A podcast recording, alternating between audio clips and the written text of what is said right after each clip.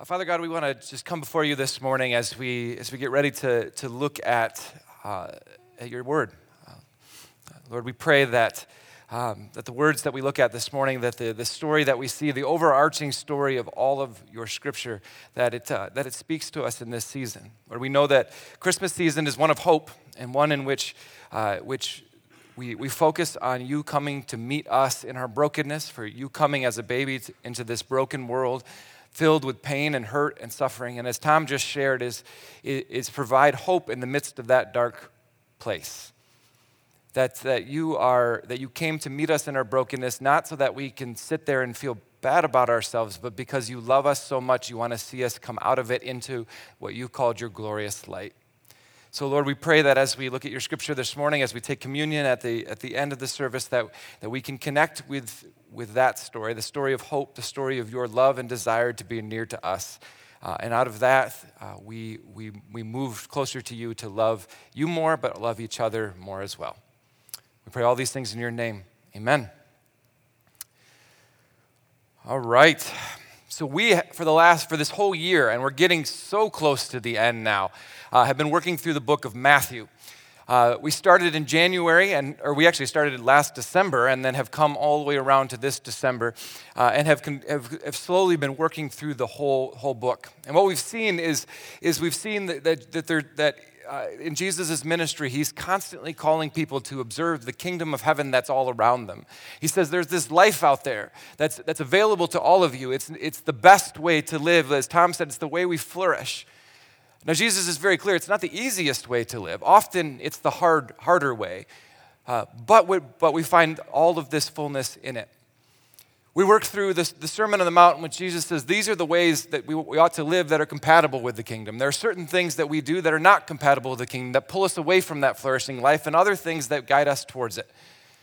We went from there to see how that message challenged the authority structures, the religious structures that existed at the time. We went, we, we, we went all the way into this last couple months in which we focused on just the last week of Jesus' life. The first 20 chapters of Matthew cover they cover from birth, but they focus particularly on three years, three years of Jesus' life. And for the past two months, we've, we really haven't moved past a week. In this last series, we, we've, made, we've made a decision to, to teach the story of Easter at Christmas time, which, which may seem strange, but hopefully you've been able to see some of the connections of how this whole story, the story that began in a manger and ends on the cross, which we'll see today, is all tied together and is part of the same story that Christmas and Easter are intimately related to each other. In this particular series, we began at the table. We began at the Lord's Supper, in which we saw uh, how, how Jesus uh, give, broke, gave himself to us while we were still sinners. We talked about how, how that is the message of Christmas that in a dark world where we're still broken, God comes and meets us there. Last week, we took a look at two of the disciples. We went back to the table and we took a look specifically at Judas and Peter. What we saw last week is in both of their story, both in Judas's story and in Peter's story, both of them uh, made major mistakes in their lives. Judas's being obviously betraying Jesus, selling him out to the Pharisees. And, but Peter's not much better, failing him in the garden, failing him by his denial, failing him over and over again in those ways.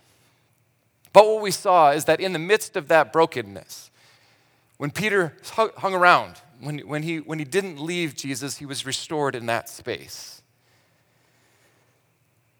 I bring that all back up because each of the past few weeks we've started at the table and moved forward in the story, and we're going to do that again today. But before we jump into Matthew, what, what the hope of today is, is to, is to pull the entirety of the Bible story into these last little bits.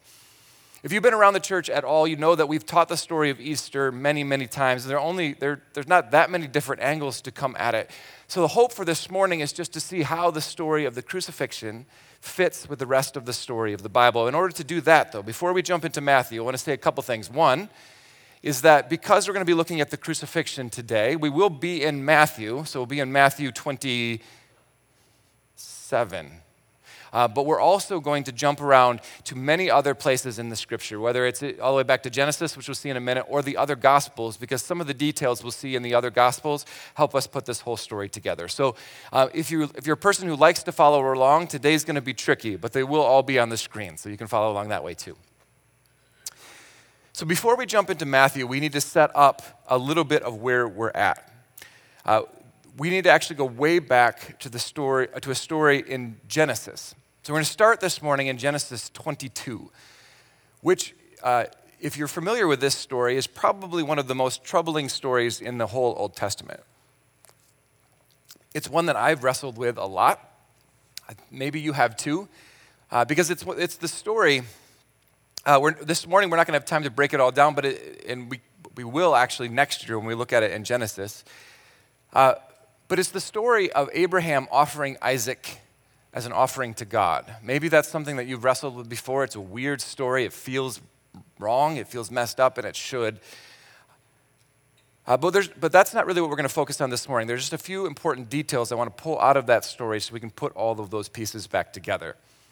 So we begin in Genesis 22 2, which says, Then God said, Take your son, your only son, whom you love, Isaac, and go to the region of Moriah. Sacrifice him there as a burnt offering on a mount, or Moriah, I'm sorry, not Moria. Moria is Lord of the Rings. Moriah is the, uh, the Bible. So different, different places. One has a Balrog, the other does not. Okay.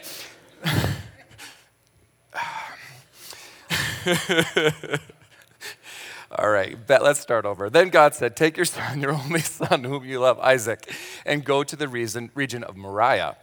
Sacrifice him there as a burnt offering on a mountain that I will show you. So, detail one that I want you to pull out of this particular story is Mount Moriah. Now, I actually have a picture of Mount Moriah that we can show you. It's right here.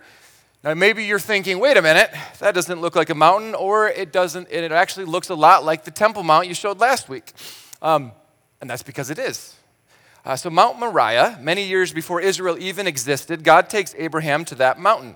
Hundreds of years later, uh, a, uh, the king of Israel named Solomon would build his temple on that same mountain, maybe on the same spot. We don't know 100% for sure, but at least very, very close.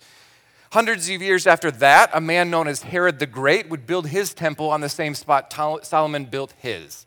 Mount Moriah is the Temple Mount. It's, it's right there. It may not look like a mountain, partly because it's been developed, uh, but that's, I'm, if you remember from last week, standing in the Garden of Gethsemane, you go into the valley there and come up, and so in that case, that's Mount Moriah. So, first thing I want you to grasp out of this first story is, is the mountain that we're on, which is the Temple Mount. Second part comes in verse 6. Abraham took the wood for the burnt offering and placed it on his son Isaac, and he himself carried the fire and the knife. As the two of them went on together, Isaac spoke up and said to his father Abraham, Father? Yes, my son, Abraham replied. The fire and the wood are here, Isaac said, but where is the lamb for the burnt offering? Abraham answered, God himself will provide the lamb for the burnt offering, my son. And the two of them went on together. Detail two. First one, Mount Moriah. Mount Moriah is the Temple Mount. Detail two is where's the lamb? Now, there's so much we could say about this story, but Isaac's question is, an, is the important part for today. Notice what he asks. He asks the question, Where is the lamb?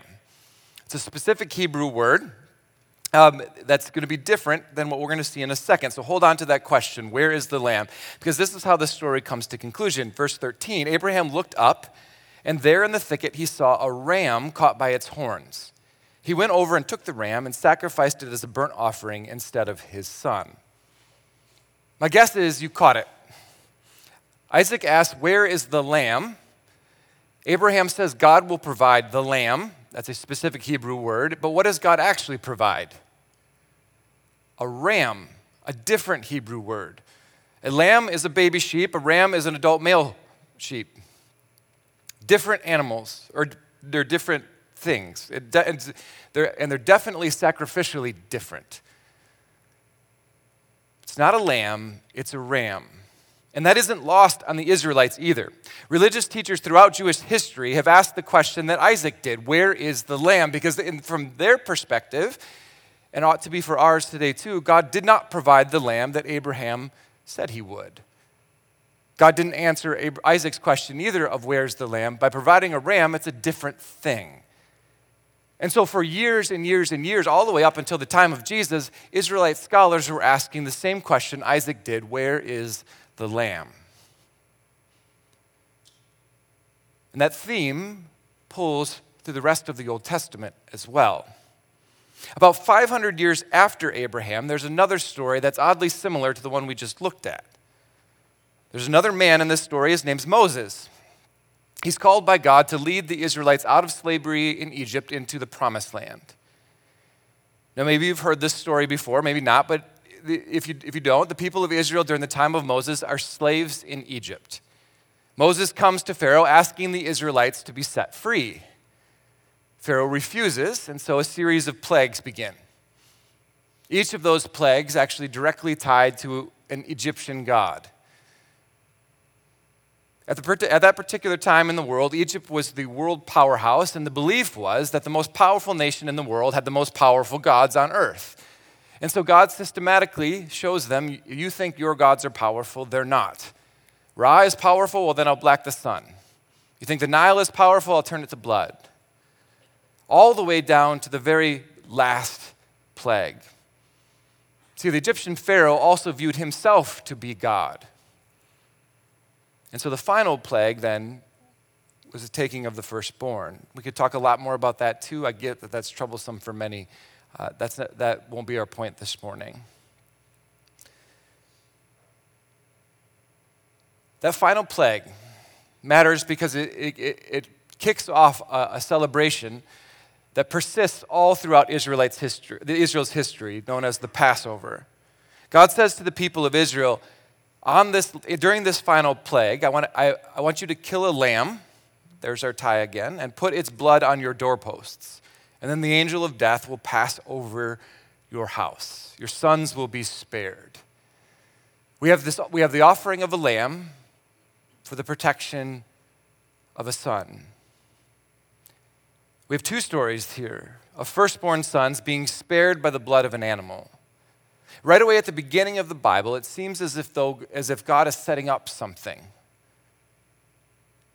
In fact, God is so insistent that his people make this connection that he sets up a series of laws and rituals and traditions to make sure they remember. And these rules can be summarized in two specific events a sacrifice that happens every single day and a sacrifice that happens every single year. We're going to begin, we're going to, we're going to look at, when we begin to look at those two sacrifices, things start to get really, really interesting. So let's start with the daily sacrifice. We find that in Exodus 29, 38 through 39. It says this This is what you're to offer on the altar regularly each day two lambs, a year old, offer one in the morning and the other at twilight. God says two lambs every single day, one in the morning and one in the afternoon. And so, over the course of 2,000 years, this just becomes a normal pace of Israelite life. Every day, the priest would offer up two lambs as a sacrifice. now, in fact, we have extensive Jewish writings recording, they were recorded in a book called the Mishnah uh, that go into great detail about how to do these particular sacrifices. God says to sacrifice the lamb in the morning and at twilight, which is a bit vague, but it's not vague at all in the Mishnah if you were to read this. Your first sacrifice happens at dawn. Every day at dawn, the first lamb of the daily sacrifice would be chosen by the high priest of Israel and tied to an altar. They would then wait for three hours. So at 9 a.m., a ram's horn known as the shofar would be blown. Actually, Chuck, can you play the shofar for us a minute? I know I didn't cue you up. Sounds like that right? So if you were if you were in Israel at 9 a.m., you would hear that blowing across the cityscape. Now, in, in that particular time, it wasn't as loud as it is now. They don't have cars, you don't have generators, you don't have any of that. So that shofar would have been a, a key component of your life to hear that each and every day. Actually, if, even if you're in modern Israel now, when those announcements go out, they still are ear catching. Um, now, unfortunately, it's the Muslim calls to prayer that happen there. But when that goes off, whoa, you cannot miss it. There's speakers everywhere, and it's, it's in your face. But a similar idea here uh, would be happening at 9 a.m. At 9 a.m., the ram's horn would blow, a priest would raise his knife, and the lamb would be killed. Its blood spilled against the altar, and you'd be reminded how God set you free. Every day when that shofar blew, you're to remember back to the Passover and the shedding of the blood of the lamb to cover you and to, to protect you. But Exodus says not just one lamb, it's two.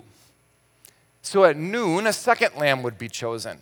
And like the first, it would be tied to an altar. And according to Jewish law, three hours later, the shofar, the ram's horn, would blow again. The priest would raise his knife again, and a second lamb would be killed. Hey, there you go. This happened every single day, right? 9 a.m., kill a lamb. 3, a, 3 p.m., kill another. Every day you'd hear that noise and you'd recognize that that is what's going on at, at, that particular time. Whether you were there to witness it in the temple or if you just heard it with your ears, you knew this was the daily rhythm you were a part of. And you were to remember that God spared you. Look at these lambs and remember that your sons are still alive. Look at these lambs and realize that Yahweh God is not like the other gods of this world. He does not demand the life of children.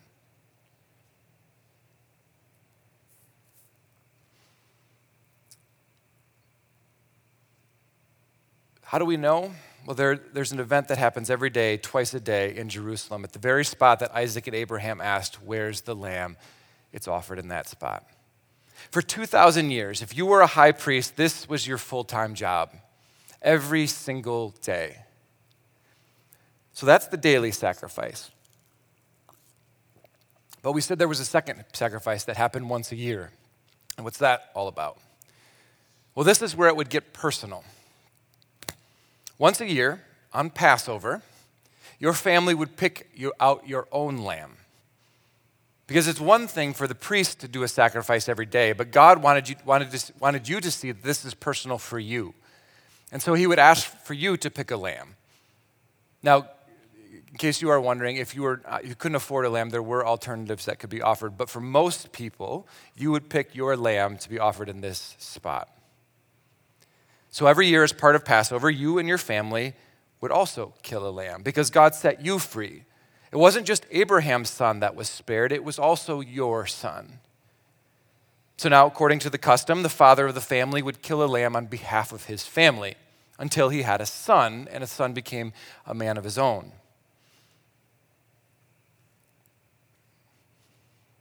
So, when does a boy become a man in Israelite culture? Some of you wives are wondering that question about your husbands right now. We don't have a good answer for that. Uh, but in Israelite culture, they said it happened at 12. At 12 years old, a boy becomes a man. And so, during, and so, according to the custom, when you turned 12, it was your turn to kill a lamb on behalf of your family. A vivid reminder that your life was spared. Every single family in Israel took part in this. The first century historian Josephus records that about 256,500 lambs were killed each Passover. That's a lot, right? Remember when we talked about Gehenna and, and, the, and the valley being filled with blood? That's where it all came from, right? 250,000 would do that. Now, these weren't just lambs from the flock either. God asked for the best of the best. In Exodus 12:5 it says the animal you choose must be year-old males without defect. They had to be perfect, flawless, without defect. Which raises the obvious question, how do you know? How do you know your lamb is perfect? the lambs needed to be inspected. They needed to make sure they were perfect. So they begin expect, so they would begin inspecting the lambs for 4 days. Why 4 days? Well, that's what happened in the Passover. Tell the whole community of Israel on the 10th day of the month, each man is to take a lamb for his family, one for each household. If any household is too small for a whole lamb, they must share one with their nearest neighbor, having taken into account the number of people there are. You are to determine the amount of lamb needed in accordance with what each person will eat. The animals you choose must be year old males without defect. and you may take them from the sheep or the goats. Take care of them until the 14th day of the month, when all the members of the community of Israel must slaughter them at twilight. So, for four days, you pick your lamb and you inspect it to make sure that it's perfect without defect. You check its eyes, its ears, its walk, its tail, all of that kind of stuff to make sure there aren't blemishes. You make sure it doesn't, you don't put it into positions where it might get hurt, because that would stink during those four days, right? But even after four days, how do you know for sure? How do you know your lamb is perfect? What if you miss something? The only way you could guarantee that the lamb was perfect was to watch it for 24 hours a day. And so that's what they did. Seriously. In fact, there were a special group of priests who were set, of, set aside to watch over these sacrificial lambs, which created its own issue because the priests had to stay ceremonial, ceremonially pure. And we know that lamb poop is not pure. So, how do you do that? So, what do you do? You actually build a large tower where you can watch over the sheep without having to actually touch them.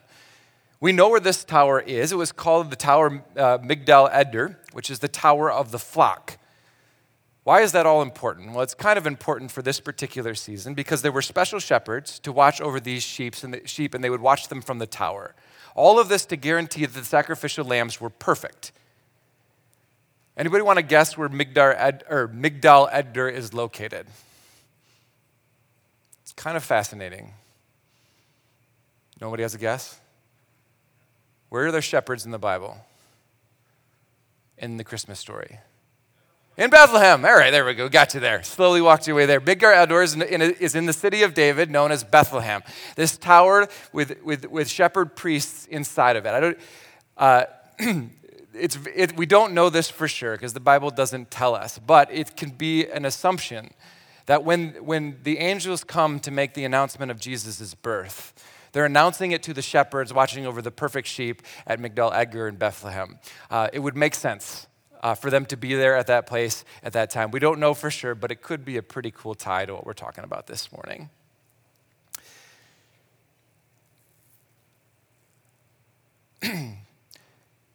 so, this was their life. They, thinking about how the lambs, the, the, lambs were supposed to, supposed to, how to, keeping the lambs pure and how they were offering these up each year. But it goes beyond that. Leviticus 23 outlines seven, seven, major, seven major yearly Jewish festivals, Passover being one of them. They understood that each of these festivals existed to help them remember, to look back at their history. But that's not only how the Israelites understood these particular festivals. They understood that they were, they, they were meant to look back, look at what God did for you in the past, but they also understood that these festivals were, were, were given by God to help you look forward. In fact, the Hebrew word for festival is the word mikra. Got to get the ch in there too, which literally means to rehearse or to practice. We've said that behind before. Uh, we said that around here before. That as you were practicing these old Jewish festivals, they were to rehearse or practice for something coming in the future. But when it came to the practices around Passover, there was a problem. For 2,000 years, they didn't really know what they were practicing for. God said to do it, so they did, but He never told them exactly why in the future. So imagine taking your son to Jerusalem. He pulls the bottom of your cloak. Dad, why are we going to Jerusalem? We're going for the Passover festival. What is a festival? Well, it means to practice or rehearse. What are we practicing for? Uh, we don't know yet. Go ask your mother, right? I don't know. They didn't really understand what the future part was. They got the past. Remember that you came out of Egypt. But what is it pointing to in the future? This was the life of the Jews 2,000 years practicing, rehearsing for something. Every day, two lambs would be killed by the high priest, one at nine and one at three. Every year, your family would kill one of its own lambs. They understood that lambs were a reminder that God had spared your firstborn son and set you free, but they also understood that these lambs pointed towards something in the future. Isaac asked Abraham, Where's the lamb? Your son asks you, What are you rehearsing for? It's all tied together in this space. And so one morning, some angels appeared to a group of shepherds with this message Today in the, uh, the, today in the town of David, the Savior has been born to you, and he's the Messiah. Perhaps the same shepherds watching over these perfect sheeps, sheeps, perfect lambs in, in Bethlehem.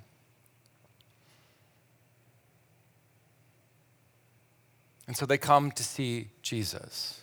It's the first thing that, they, that the Bible tells us about Jesus' life. But then there's a gap.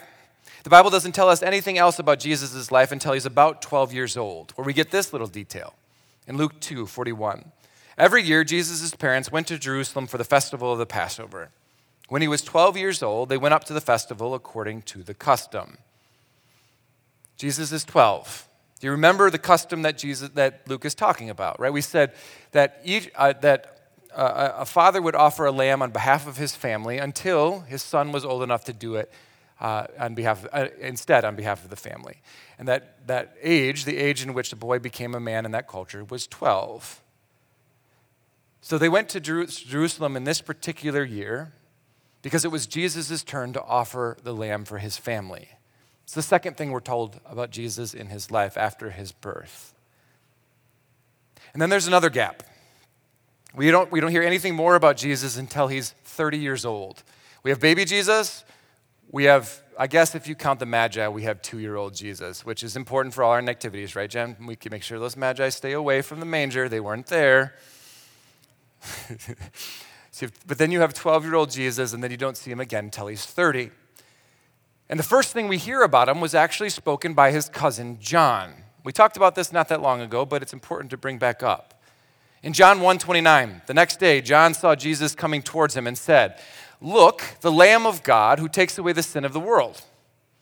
Or in verse 35, the next day John was there again with two of his disciples. When he saw Jesus passing by, he said, "Look, the Lamb of God." Now, if you've been in church your whole life, this might not actually seem weird to you, but it really is. John keeps telling everyone that Jesus is a lamb.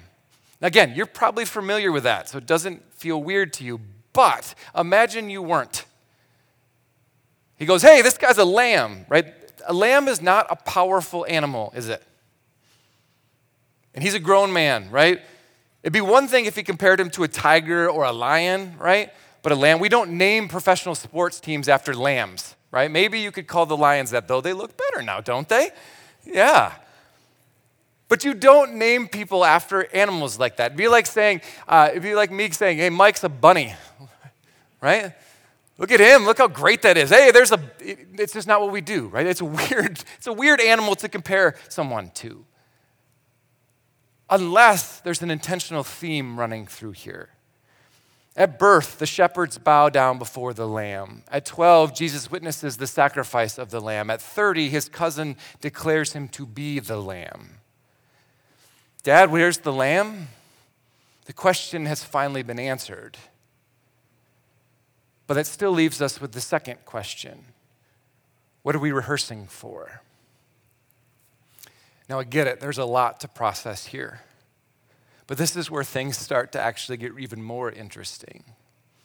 Because it brings us back to about two months ago when we go to the beginning of Jesus' final week, to a place on Palm Sunday. Maybe you remember when we taught this story about a month ago. We, we, we talked about Jesus riding into the city on a donkey contrasted to Pilate. Remember? We talked about both of those stories. During the Passover, Jews would come from all over the country and gather in one spot. So you had this mass amount of people in Jerusalem, which made Rome nervous. Remember? We talked about that? Because if you have this group of people in one spot, you're afraid of rebellion. And so we talked about how then during Passover, Pilate would ride into the city in his armor with an army to make sure that Israel knew I am in charge, I'm powerful. Fear Rome. We, we talked about that in contrast to how Jesus enters the city on a donkey. We also talked about how they ride in through different gates. Jesus or Pilate would have come to the city of Jerusalem and roamed through the main gate. The one, the one in which more people would see him was wide. It was, it was a place to show his power. But Jesus went in through an alternative gate. The gate that he enters through was known as the sheep gate. But that's not it. Every year we celebrate what's known as what we call Palm Sunday. because we celebrate how Jesus enters into Jerusalem and it kicks off Holy Week. But for thousands of years, the day that Jesus rode in through the sheep gate was known by a different name. If you were an Israelite at the time, you would know that that particular day was known as Lamb Selection Day. Yep. Right? Sacrifices happened every day, but we said that a special one took place every year on Passover, which each family needed to select a lamb for themselves, which was four days. The Passover was four days from Palm Sunday meaning that the day that Jesus rides in through the sheep gate is the day Israelite families are selecting their lamb for the upcoming Passover sacrifice. This is the same day the sacrificial lambs were chosen. This is also the same day when crowds of people gather in the street to shout, Hosanna, save us. It's no wonder then that the Bible tells us that Jesus cried, that he wept as he enters the city. Why? Because whether they're aware of it or not, they've chosen their lamb. Now, you remember, before you sacrifice your lamb, you first have to inspect it for four days to make sure it's perfect. And so, as those lambs are being inspected for four days, what's happening to Jesus? Well, the Bible tells us the same thing is being happen- is, be- the same thing is happening to him. He's being inspected as well, first by the religious leaders. We saw that over this past month. They constantly are challenging him to see if he can handle their, their, their questions or, or, or even trying to trap him, and he, and he succeeds in every single one. Then he's inspected by Herod, finally by the Roman army. And how does he do? Well, Matthew tells us. Matthew 27 23. When Jesus is brought out before the crowds, Pilate, they, Pilate asks, he, he gives them a choice. Would you like me to release this guy named Barabbas or, or Jesus? And they scream, We want Jesus. Pilate's inspected him and he says, This, why? What crime has he committed? asked Pilate. But they shouted all the louder, Crucify him. When Pilate saw that he was getting nowhere, but instead an uproar was starting, he took water and washed his hands in front of the crowd and said, I am innocent of this man's blood. Pilate says, I cannot condemn him because I don't think he did anything wrong. He's been inspected and been found perfect. So he says, Your responsibility. Pilate says he's perfect without defect. Jesus enters into the city through the sheep gate. He's selected as the lamb without defect. The people see him coming and they celebrate with palm branches and shouting, Hosanna, but they don't realize what's going on. They think a military revolution is coming. But military violence isn't going to bring them peace. And so in Luke 19 41, as he approached Jerusalem and saw the city, he wept over it and said, Even if you, had, if you, even you, had known on this day what would bring you peace. which is a spot that I just want to pause in this story for a minute. In the story of Christmas, we talk a lot about silent nights and peace. We realize that Jesus came as the Prince of Peace, coming into this space to, to calm our lives, to bring us into light out of darkness. But it forces us to ask the question here that the Israelites got wrong as Jesus entered Do you know what will bring you peace? Are you looking for restoration or deliverance or relief in a place that it doesn't exist? We saw that last week a little bit with Judas, that he went to a broken religious institution to find his way back to God and not Jesus himself. But the same thing can be true when we misunderstand what Jesus is trying to do. It's so easy for us to rely on things that are empty, to assume that the way the world does things is going to bring about a fullness. How do you restore a nation, a religion? You beat back the Romans with force, obviously. But Jesus says, on this day, if only you knew what would bring you peace. There are so many parts of our world today that have an understanding of how we fix things. How do you, how do you heal from a broken relationship? Well, you make the other person pay. If they can feel the pain that I felt, then we'll be okay. Or you force the other person to deal with their stuff or you cut them off entirely, obviously. How do you find meaning? We make more money, you become more powerful, you seek out more relationships. How do you stop those thoughts that tell you that you're not good enough, though? Do you know today what will bring you peace? There are a lot of things to chase, a lot of things to try, a lot of solutions that can mask the problem or dull the pain, but there's one thing that will truly bring you peace the one that declares that you're loved. Which brings us back to the Lamb and the conclusion of our story today. See, the central part of Passover was the sacrifice of the Lamb. Every, two, every day for 2,000 years, one at nine and one at three. And so I want to invite you into the final day of Jesus' life on earth to bring, put yourself into Jerusalem. Try to picture yourself there. The commotion that's happened. It's Passover, the, the, the city is packed. You know that there's a major sacrifice that's going to happen at 9 and 3, and each family is going to be part of it. But also, there's this commotion around this guy named Jesus. Both of those things are happening at the same time. Put yourself in that, city, that, that city and try to experience the day. We see that Jesus is arrested. He's tried. The crowds shout, shout, to crucify him. Four days earlier, they chose their lamb. And on Thursday night, Passover, they are gathering and shouting, Kill him. Pilate finds Jesus without defect. And so he's bound to the cross. And Luke tells us that this all happens at dawn. So at the time the first lamb was tied to the altar, Jesus is bound to the cross. On the Temple Mount, on Mount Moriah, the same place in which the question started where is the lamb? A lamb is being bound to the altar. A little ways away from that spot, Jesus is being bound to the cross.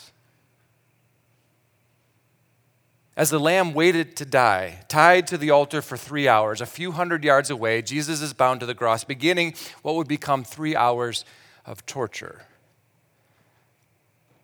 He would be spat on. A crown of thorns would be placed on his head. He'd be mocked. He'd be flogged. He'd be whipped. At 9 a.m., Jerusalem goes silent because the shofar is blowing in the distance.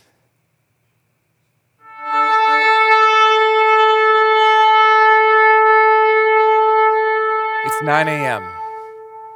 It's time for the sacrifice. You heard the horn. You know the, the knife is being raised. The lamb is being killed. It's blood for your sins. A couple hundred yards away, Jesus is nailed to a cross. And notice what Mark tells us in Mark 15 25. It was nine in the morning when they crucified him. That is not a throwaway detail. As the same time the lamb is being killed on the Temple Mount, Jesus is being nailed to the cross. It's not a coincidence. 2,000 years asking the same question where is the lamb? Practicing for this moment. But we know the day is not over. There's another lamb to be sacrificed. And so at noon, a second lamb is led to the altar. Mark tells us at that exact moment, the sky turned black. So for three hours, the second sheep waited. And as the sheep waited to die, Jesus endures the cross. Cross is designed for torture, designed to drag out death for as long as possible. They wanted it to hurt. And so, at, so from noon until three, as the sheep lay strapped to the altar, Jesus endured pain beyond what we can even imagine. And then, at 3 p.m., the shofar blows again. That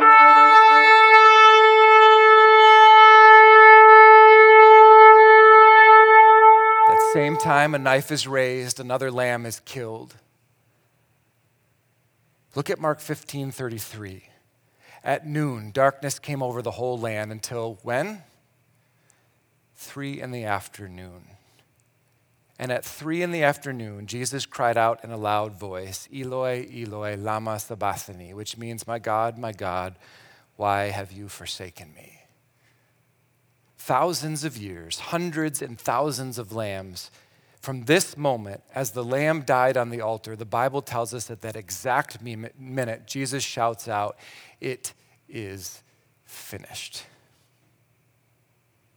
and breathes his last Thousands of years earlier, a boy named Isaac at a place called Moriah asks his dad, Where is the lamb? Thousands of years later, on that same mountain, look, the Lamb of God who takes away the sins of the world. Jesus has declared, It is finished. Christmas and Easter go together in this spot. At Christmas, Jesus comes into the world saying, In your brokenness, I will come as the perfect Lamb of God. That just like it was in the story of Abraham, where I will take it upon you so that we don't have to sacrifice our sons, or in the passing over at, in, in Egypt. The perfect Lamb has borne the weight of your sin. Christmas gives us hope because Easter exists. Christmas gives us hope of a new day, not because of the, the baby alone, but because the baby is the lamb that takes away the sin of the world. The shame that you feel has been paid for. The guilt you have, Jesus declares it's finished. The feeling that you're not worth anything, that you're not good enough, that you failed too many times, the perfect lamb died for you. God loved you so much that he weaves all of history together to take, take your sins, your anger, your rebellion upon himself. He comes as the Prince of Peace. And so, like on Palm Sunday, do you know what would bring you peace? It's the one who declares it is finished.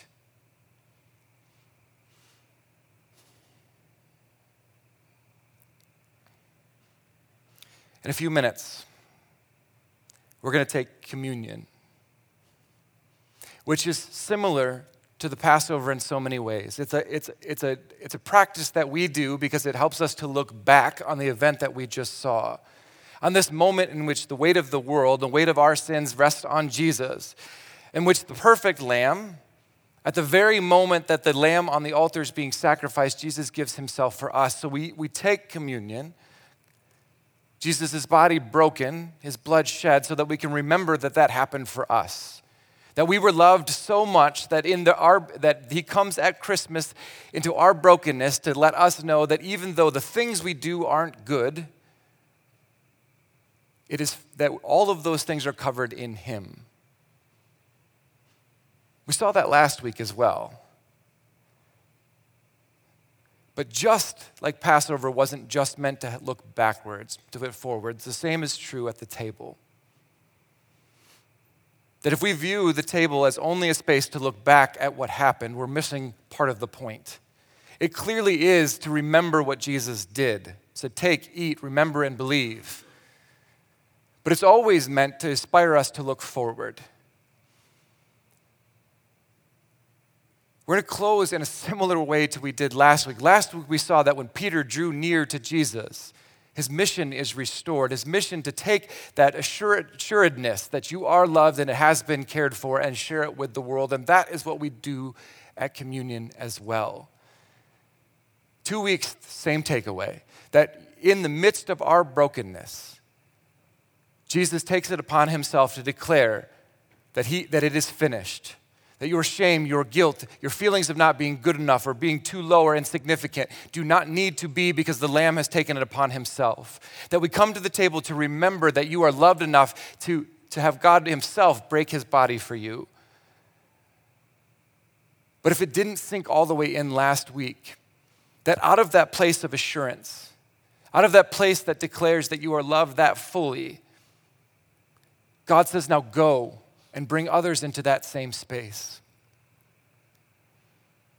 I'll say it just like I did last week. We live in a world filled with people who are searching for meaning, searching for some kind of significance, searching to, to be told that there's something out there that matters or that they matter. If you can believe this story for yourself, to see that literally God weaves history together, that this story that starts all the way back in Genesis is concluded with such precision in Mark. If you can believe that for yourself and share that with others around you, the world begins to shift and change. Christmas is a time of hope because of the crucifixion. Because we realize that no matter how bad we screw up each and every day, there's a chance to do it again and new tomorrow. That each time we come to the table, we remember that we get a new chance to try again tomorrow and tomorrow and tomorrow. And that's the message that God des- desires for us to share with each person. So, in just a few minutes, I'm going to invite you to come forward to the table. To join into this ancient practice that has its roots in the Passover. That Jesus changes the, into, in, in, into a new kind of celebration at the Last Supper. A practice that has us look back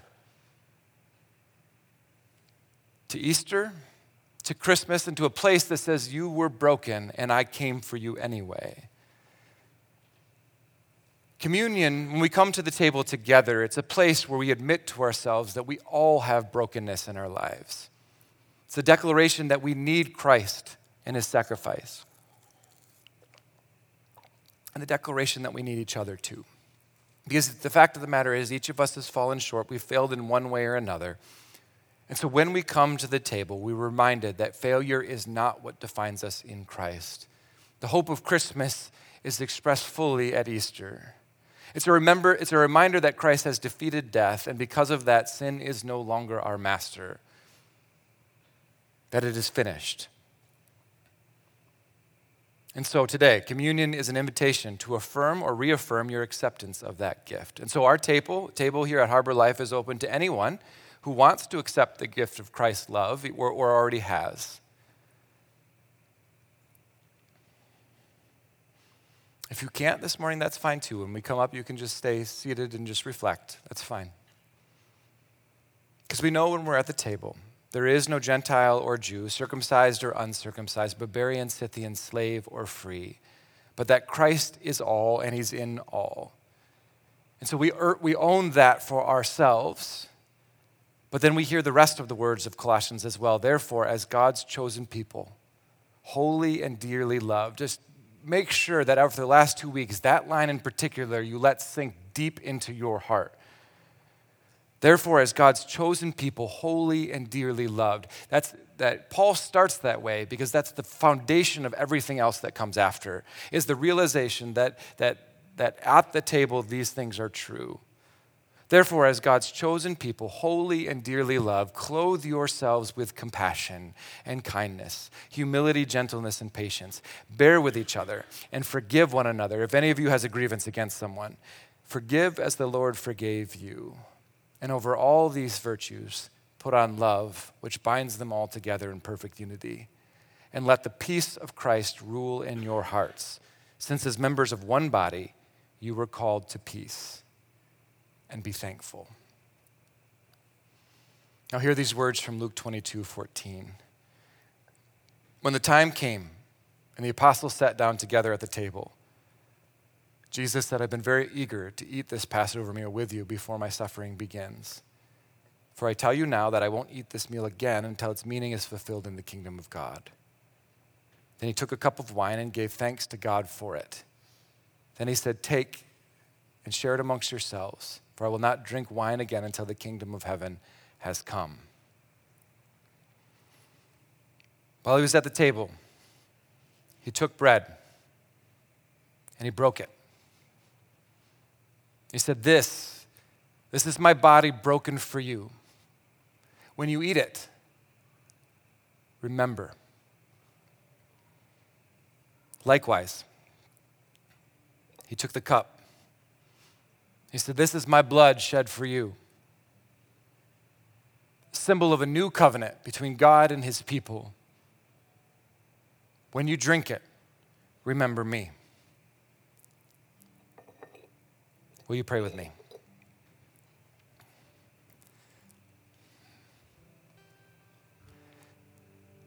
Father God, we just, uh, there are times when we're just amazed at the intentionality in the story and how events and, and practices of thousands of years are woven together in your story of redemption. We're amazed that that the call you gave back in Genesis 3 to say, hey, join with me and put this world back together never stopped.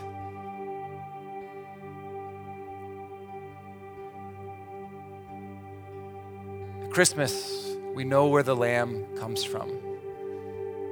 That you came to this world to teach us, sure, to walk with us, sure, but most importantly, you came in this, to this world to be the Lamb that takes away the sins of the world. God, let us not forget that.